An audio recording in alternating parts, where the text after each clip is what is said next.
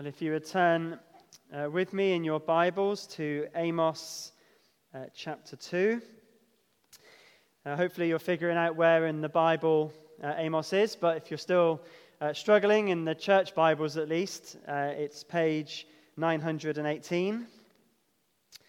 Amos chapter 2. and this evening, we're going to look at verses 6 down to verse 16 of that chapter.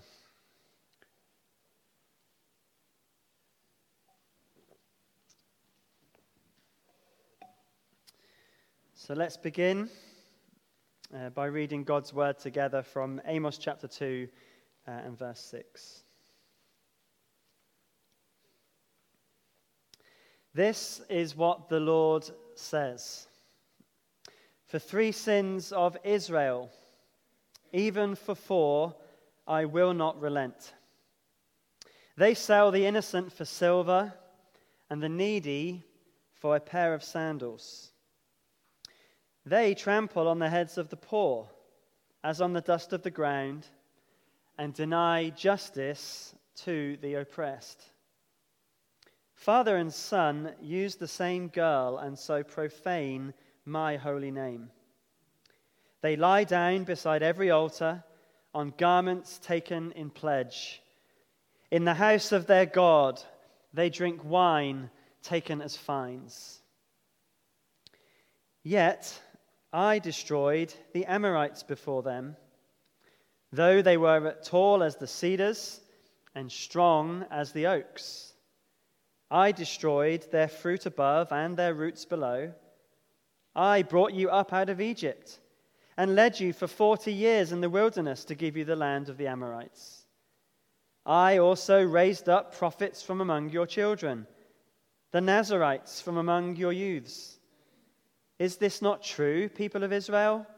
declares the Lord. But you made the Nazarites drink wine and commanded the prophets not to prophesy. Now then, I will crush you as a cart crushes when loaded with grain. The swift will not escape, the strong will not muster their strength, and the warrior will not save his life. The archer will not stand his ground. The fleet footed soldier will not get away. And the horseman will not save his life. Even the bravest warriors will flee naked on that day, declares the Lord. Well, this is God's word. And I've entitled this uh, sermon, Roaring at Israel. I wonder uh, when you listen to a sermon, uh, how often you think something along these lines. This sermon would be really good for, put a name in the place. Now, sometimes this is okay because, for example, if you invite a friend to a carol service uh, and they don't come and the gospel is preached, it's right to think, I really wish they had come so they could hear the gospel. But, but that's not the kind of thing I'm talking about. I'm talking about when the sermon is preached and sin is mentioned and spoken of, and we think, I hope they're listening. Or, I wish they were here to hear this because they really need to hear it. And we can even be kind of pleased that God, maybe through this sermon, will sort that person out. Well, so far in Amos's prophecy, the judgments against the nations that we saw last week would have been music to Israel's ears. They would have been listening to each oracle, and it would have been followed in Israel by whatever the Hebrew equivalent of hooray is. They would have been saying, Yes, go for it, Amos, give it to them. Each nation, as we go around the ones around Israel, the people in Israel would have been thrilled. This sermon is for them. I hope they're listening. It's God, it's God's going to come for them. This is brilliant. They would have wondered, you know, this is the best sermon ever, Amos. You've come all this way to tell us this. This is great.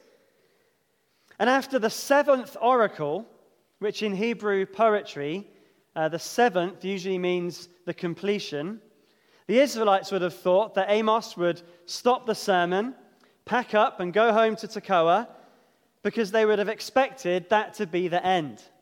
Now, you all know what it feels like when you think the end of the sermon happens and then it doesn't. Well, this is what the people of Israel would have felt at just this time.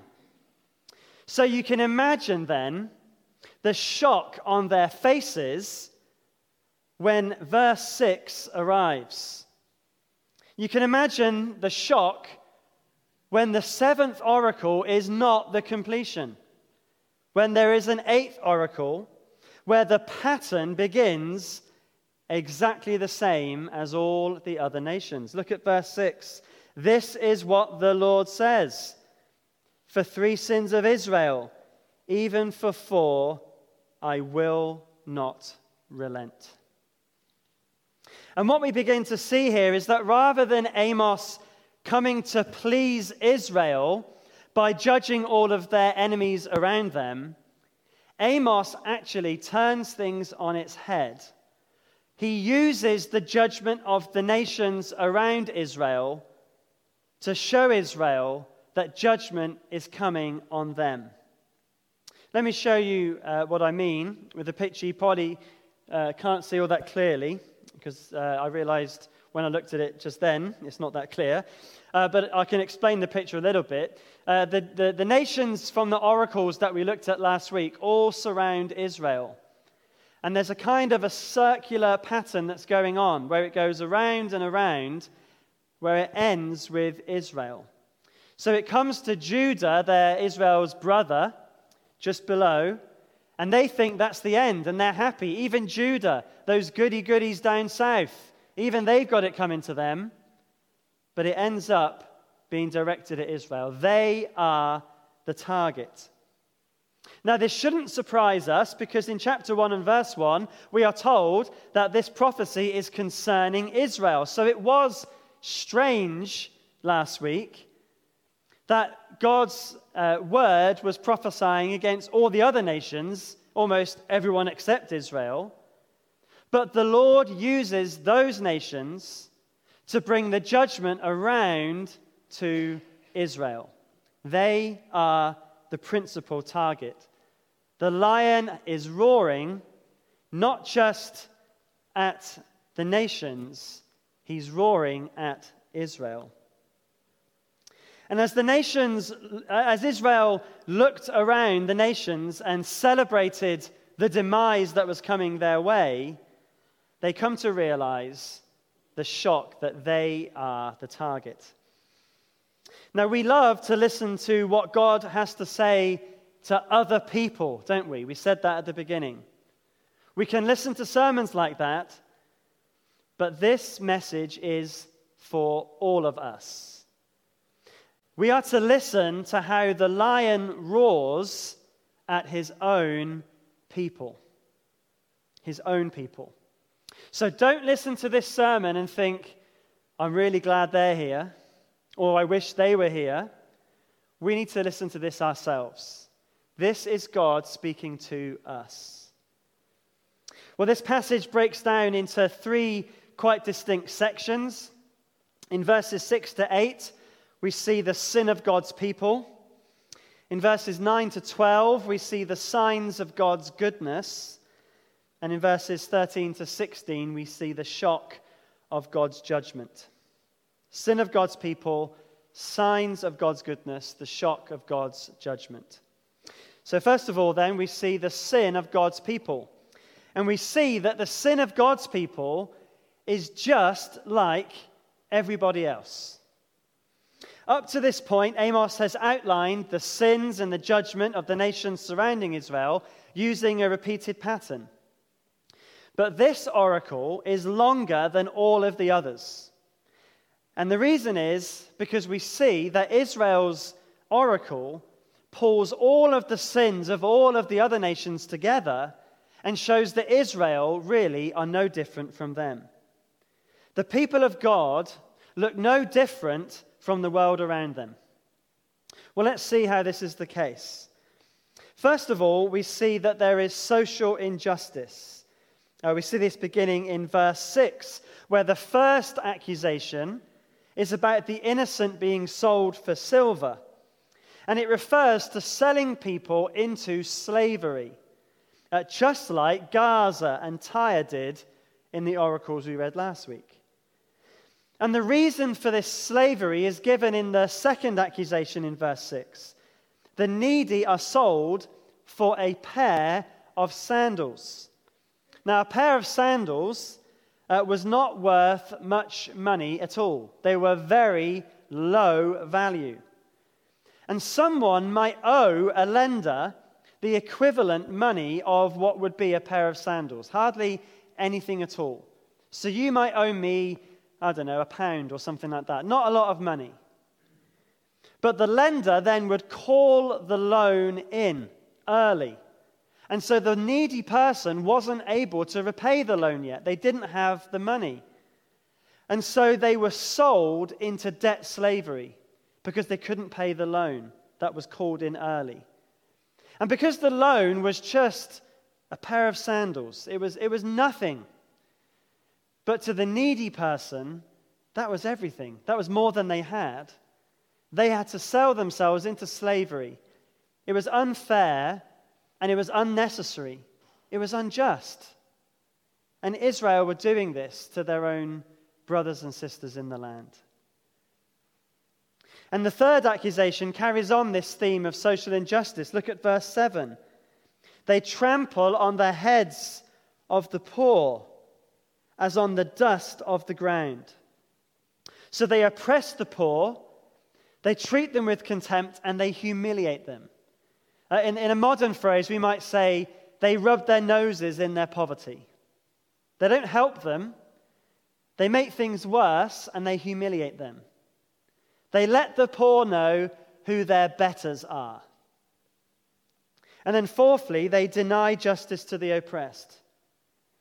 So the money and the power that the rich have is used to get themselves out of trouble, and they deny justice to those who can't afford the representation in court that would help them. Israel was just like everyone else in the way that injustice social injustice thrived in their land.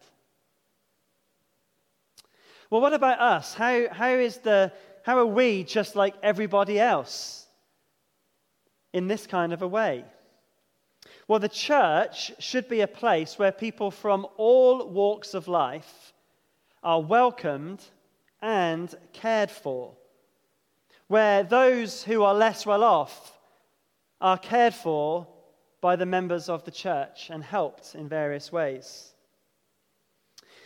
So, how do we, as a church, perhaps mirror this kind of behavior? Well, when we are praying for conversions or looking for opportunities to share our faith, do we ever consider the poor in our community? Or do we go to those that, if you are richer, you might be more comfortable speaking to? Do you have assumptions that people who receive benefits are just lazy and then treat them with contempt without realizing any of their situation? When we see someone in need in the church, do you help or rather not help because you assume someone else will do it? Or can we sometimes judge people because of the way they might talk or their accent and vocabulary. Maybe we do those kind of things even subconsciously, and we need to take a look at ourselves. But the church should not be like the world when it comes to this kind of injustice. So we see social injustice in the land. In the, but in the second half of verse 7, we see the, a fifth accusation, another area of sin, that of sexual immorality. Uh, in the second, at the end of verse 7, we see that the father and son use the same girl and so profane my holy name. Uh, the word for girl here can refer to a female servant, and that's likely the meaning here. This is either a slave or a prostitute that the father and son are using. And it was forbidden in the law for a father and a son to have sex with the same woman. But to compound this, and what makes it really worse, is the apparent sexual exploitation of this girl. And in the church, we can be very good at pointing out and judging the sexual immorality of the world around us. But I wonder if the internet history of the church was published for all the world to see, how different would it be from the world in terms of looking at pornography and things like that? Can you really say that you are different from the world around us in terms of sexual immorality? Because we should be different, very, very different, and not look like the world around us when it comes to this. Well, in verse 8, we see a final set of sins the sins of hypocrisy. In, these, in this verse, we see two examples of religious observance with rank hypocrisy, where they flaunt their sins at their religious feasts. So, first of all, a sixth accusation is that they lie down beside every altar on garments taken as pledge. A garment refers to someone's cloak which would keep them warm at night. And it was a person's last piece of clothing that they would give away. And Israel's law said that a garment, the last piece of clothing that would keep you warm at night, if that was taken in pledge, it must be given back to them at night so that the person would have some warmth. You couldn't just take every piece of clothing they had. But in this verse, the person who is owed money took the cloak they were supposed to return and lied down on it beside the altar where they were worshipping God. Do you see the hypocrisy? And secondly, in verse 8, we see another form of this in the seventh and final sin that's mentioned here. In the house of their God, they drink wine taken as fines. And what seems to be going on here is the poor had been wrongfully fined, and the elite used the money to buy expensive wine in order to have a good time at the feast in the worship place, in the house of their God. Again, do you see the hypocrisy? They're stealing from people, really, using that money to buy the communion wine, if you like, and then having a good time in the house of God. But again, we look at this and it is disgusting and it is wrong. But how often do we show great hypocrisy when we come to worship God in church? We might not bring someone's last item of clothing, and we might not bring in wine that we might have stolen or taken inappropriately. But how often do we come to church having been horrible to our spouse or our children, even on the journey in? How often do we come to worship without having put any thought at all into what we're coming to do? No, no confession of sin, no praying for the, the service, no thought of anybody else. How often do we do that? How often do we continue to worship without being reconciled to our brother or sister? When we raise our arms in worship when they should be wrapped around the person that we need to be reconciled with? The church ought to look different from the world, you see? If your life was on camera, would there be evidence that would convict you of being a Christian? Or if your life was on camera, would it show the kind of hypocrisy that we see here? The sins of God's people were just like everybody else. Is your life just like everybody else? But what made this worse was that Israel had a special relationship with God. They weren't like everybody else. God had been good to them, And he'd shown his goodness to them in very special ways. And we see this in verses 9 to 12, where we see the signs of God's goodness, which were unlike anybody else. The word for sin, used over and over in the oracles against the nations, is a word that means rebellion, rebellion against God. But what made Israel's rebellion worse from all the other nations was that they had experienced the goodness of God in extraordinary ways, unlike anybody else. Notice in verse 9, we see the word yet. This is a word of contrast, isn't it? Israel's sin is compared to the goodness of God, and it shows that not only have they not been like the God whose people they are, they have shown gross ingratitude to him.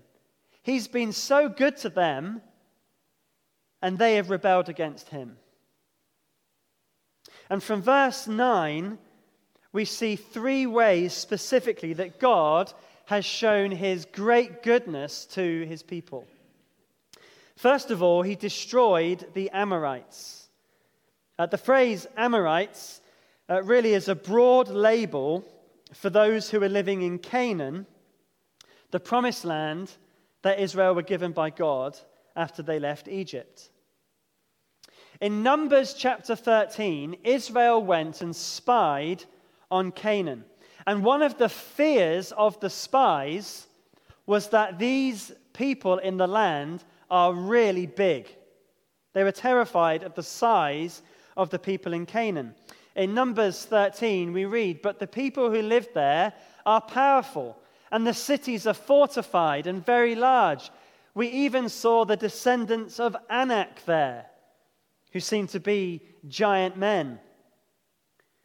But notice in Amos here how Israel are reminded that although their enemies were powerful and big, Amos describes them, look in verse 9, as tall as the cedars and strong as the oaks. God completely destroyed them. The phrase, their fruit above and their root below, means however tall they are, they were destroyed from top to bottom. From the fruit at the top to the root at the bottom. And God has done this for Israel. He says, I destroyed them. It was Him that did it. He was the one who was good to them. Then in verse 10, Amos reminds them of how God brought Israel through, uh, from Egypt through the wilderness into the promised land over 40 years. This was a very familiar story and is to most of us, I'm sure, of the Exodus. It was the archetypal account of God's goodness to Israel. Again, notice that God did this for them. He says, I brought you up. And then in verse 11, Amos reveals another aspect of God's goodness his revelation. He sent prophets and Nazarites to them. Now, the prophets and the Nazarites are two kinds of revelation. The prophets spoke God's word verbally to the people. God gave the prophets a vision, the prophets would speak that vision, and the people knew what God required of them bit like a preacher today who opens the Bible and, uh, and teaches what it says. That was like the prophets. But the Nazarites spoke God's word not so much by what they said, but showed God's word by how they lived. In Numbers chapter 6, you can read of the Nazarite vow. They were dedicated to God in special ways that were visible uh, not least of which was the not cutting of their hair. They, they, would, they would let it just grow and grow and grow. An example of that is, is Samson. He was a Nazarite whose uh, hair was very long until it was obviously cut off. But the Nazarites showed people holiness and dedication to God. And so, with spoken word from the prophets and the visible godly example of the Nazarites, the Lord had been good to Israel in the way that he had revealed himself to them. Again, notice God did this for them. I also raised up prophets and Nazarites. But in verse 12, notice how Israel treated those prophets and Nazarites. They made the Nazarites drink wine, which the Nazarites were forbidden to do. As Nazarites, it was one of the ways they were dedicated to God. They could not drink wine. And they commanded the prophets to be quiet. In other words, they rejected the revelation of God. They didn't want to hear it, they wanted to continue in their own sin. And when we want to rebel against God, we want to go our own way, two things we find very irritating, don't we? People who tell us the Bible and people who are holy. We want those who tell us the Bible to stop speaking to us. And we want those who are holy either to go away or, better still, to fall down in their own sin because they make us uncomfortable and look bad. God had been so good to Israel. He had been good to them in ways unlike anybody else. And their reaction in their rebellion was one of gross ingratitude. And, brothers and sisters, hasn't God been good to us? Hasn't He? He sent His only Son to die for us on the cross to pay the penalty for our sins. He offers us forgiveness of all of our sin. He sends us His Holy Spirit to help us to live His way. He places us in church families. He gives us eternal life. He gives us preaching and teaching from God's word and godly examples, like the prophets and the Nazarites, to help us to live for Him and to pull us back when we're wandering away. So when we rebel against God, we are rebelling against a God who has shown himself over and over and over again to be so good to us always. How can we treat God in that way when he has been so good to us? The people of God are supposed to reflect the glory of God but instead they are living like the other nations around them and with an ingratitude to the God who rescued them and gave them the promised land. And if we are continually rebelling against God's ways, whilst thinking that we are God's people, we may come to realize what we see in verses 13 to 16 which is the shock of God's judgment. In verses 9 to 12, notice again the hand of God being good to Israel. He says, I destroyed, I brought you up, I also raised up prophets and Nazarites. But notice God's hand in verse 13. Now then, I will crush you. That is a shock for Israel. They were God's people. We're God's people. He's not going to judge us, surely. We're Israel. Now, before we look at this judgment, I want us to note something that we need to understand that's very important. The, the, the sin of Israel here is not, it is not a one-off fall into sin but it's a continual pattern of rebellion against God. So, this is not talking about the Christian who falls and sins. We, all of us sin every day. And when we sin, we come back to God, we confess our sin, we seek His help, we walk again with God. That's not what this is talking about. This is talking about a continual pattern of rebellion where we do not turn back. And if we continually treat God's word and God's people like Israel do here in verse 12, we treat Israel like we treat the prophets and the Nazarites like they do in order that we can continue our rebellion, then we must ask ourselves the question Am I really one of God's people? So understand this is not I sinned today, therefore God's going to strike me. This is, I am rebelling against God and I will not turn back. But there is a shock here because Israel had no expectation that God would judge them. Especially because they were seemingly a blessed nation.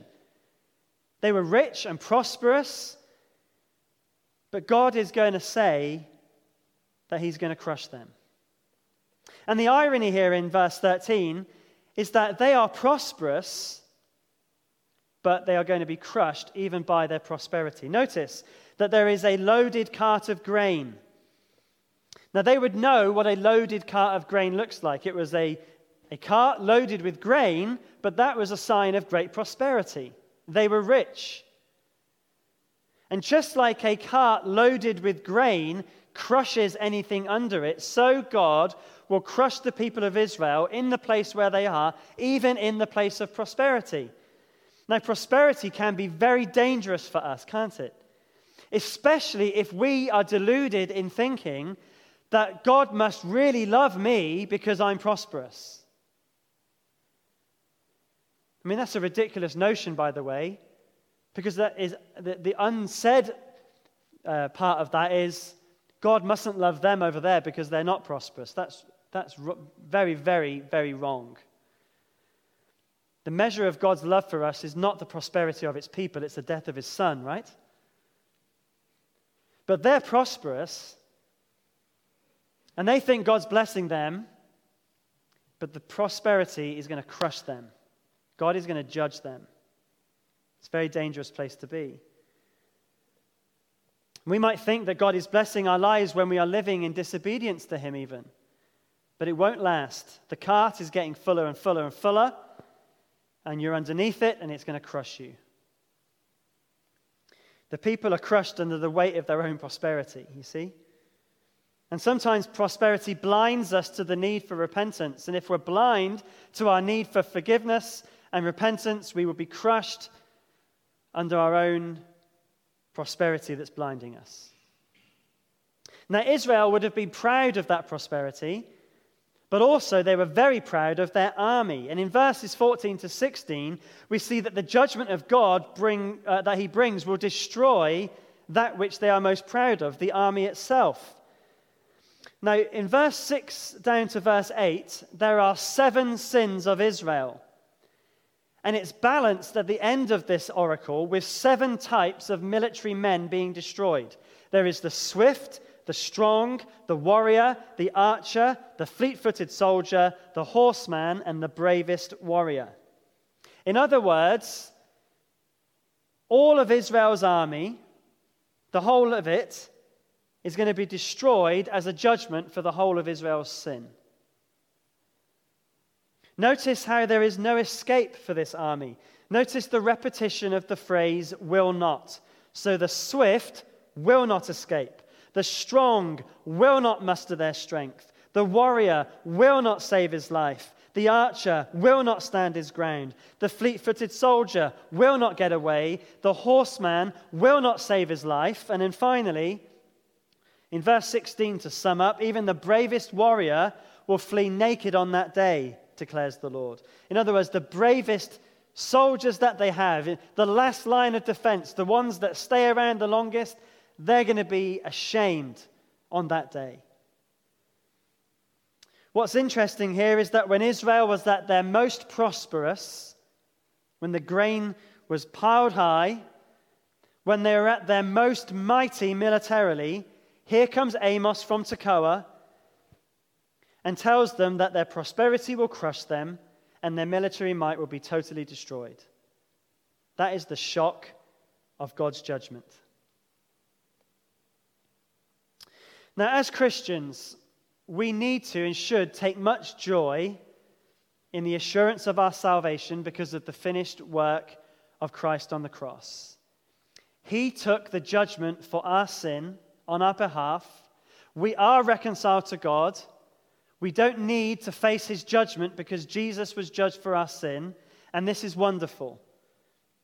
But this should not, this truth of salvation should not make us complacent in regards to our sin. Rather, those who are truly saved are serious about sin because those who are truly saved have the Holy Spirit coming to live in them, and the Holy Spirit of God is very, very serious about sin.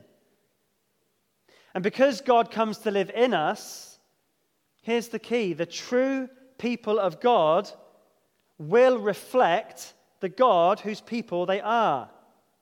The true people of God will reflect the God whose people they are.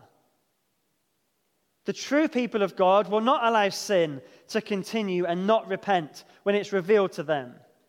The true people of God, whilst not perfect, are being transformed into the image of his Son. And the New Testament speaks an awful lot about God judging those who think they are his people, who claim to be his people, but do not reflect it in their lives. And it speaks in the New Testament of the shock of the judgment of God that comes on those people. Let me give you a few uh, examples. One, one such place is Matthew chapter 18 with the parable of the unmerciful servant. The servant had been forgiven much by his master and should have reflected the mercy of his master when he was asked to forgive a much smaller debt, something like a pair of sandals, in fact. And Matthew tells us after this servant would not forgive the much smaller debt, the master called the servant in. You wicked servant, he said. I cancelled all that debt of yours because you begged me to. Shouldn't you have had mercy on your fellow servant just as I had on you? In anger, his master handed him over to the jailers to be tortured until he should pay back all he owed. He was judged because he did not reflect the mercy of his master. Uh, First John is uh, chapter 1. There's lots in this chapter actually about this kind of thing. But it, he says if we claim to have fellowship with him, so we are God's people, I am a Christian, and yet walk in darkness, we lie and do not live out the truth. And then, perhaps most soberingly of all, Hebrews chapter 10 says if we deliberately keep on sinning after we have received the knowledge of the truth, no sacrifice for sin is left, but only a fearful expectation of judgment and of raging fire that will consume the enemies of God. And that verse is interesting because Israel in Amos have just seen the enemies of God being judged. And the same raging fire, the same roar here in Hebrews is against those who deliberately keep on sinning after receiving knowledge of the truth. In other words, if you've received the gospel and you claim to be in fellowship with God, you say you're one of his people, then you will live like one of his people. Now, you won't be perfect, don't mishear me, but there will be evidence of the Spirit of God working in you. Now, brothers and sisters, it is not my intention to make everyone here go home and doubt whether they are Christians. Your salvation isn't even based on what you do, it's based on what Christ has done. We look at the cross and the resurrection, that's where our salvation is based. We can rejoice in that. But it is my intention to try and reflect what is the intention of God through Amos, which is for us to examine our lives as God's people and ask this question In what way, or what ways, does my life reflect the evil around me rather than Jesus Christ? All of us can examine ourselves and ask the question in what ways does my life reflect the evil around me more than Jesus Christ? And when we see an area of our life that reflects the evil around us more than it does Jesus Christ, we come again to God through Jesus Christ and we say to God, Forgive me for my sin and help me to live for you. And then, as Christians, we, with God's help, continue in repentance to walk with our God. That's the Christian response. That's the response that Israel should have done. We'll see whether they did. Uh, the clues in the rest of the Old Testament. But the Christian response is repentance. It's not to doubt whether we are really saved, it's to trust in what God has done for us on the cross and to repent of our sin and follow Jesus Christ. And that reaction, by the way, if, you, if you're having that, shows you are a Christian. Wouldn't it be wonderful for people to come into our church and say, There's something different about these people, different from all the others around me, something kind of otherworldly. And then we open our Bibles and we show them Jesus, and they say, Ah, that's what it is. You're just like him. May that be true of all of us to the glory of his name. Well, as we close, I'd like us, first of all, just to have a time of, of quiet. Why don't you ask yourself, just for a minute, that question? In what ways does my life reflect the evil around me more than it reflects Jesus? And just have a moment to think about that. And then we're going to stand together and pray a prayer of confession together before we ask God's help in our final song. So let's just have just a minute of quiet as we reflect before we stand to pray.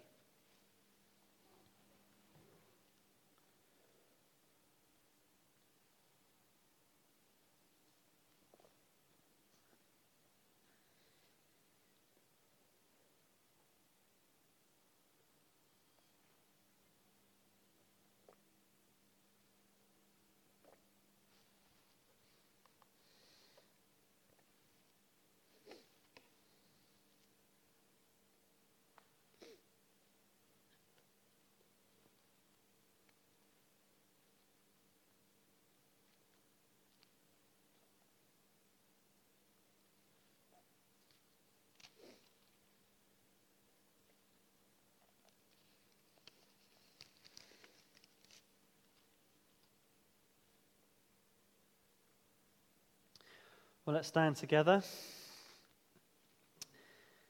and let's pray. And after we've prayed, we'll, we'll sing together. Let us pray these words.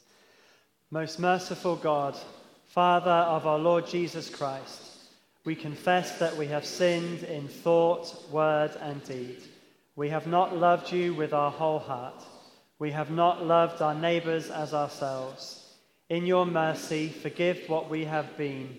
Help us to amend what we are and direct what we shall be, that we may do justly, love mercy, and walk humbly with you, our God. Amen.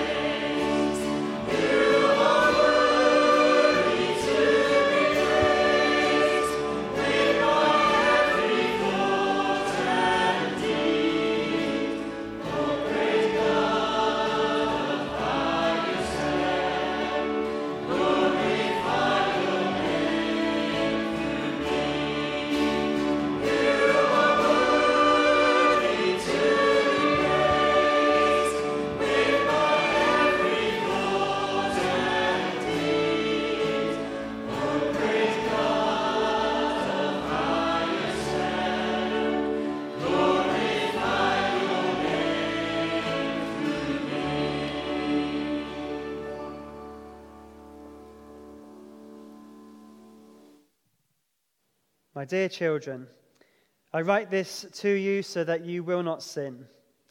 But if anybody does sin, we have an advocate with the Father, Jesus Christ, the righteous one. He is the atoning sacrifice for our sins, and not for ours only, but also for the sins of the whole world. Amen.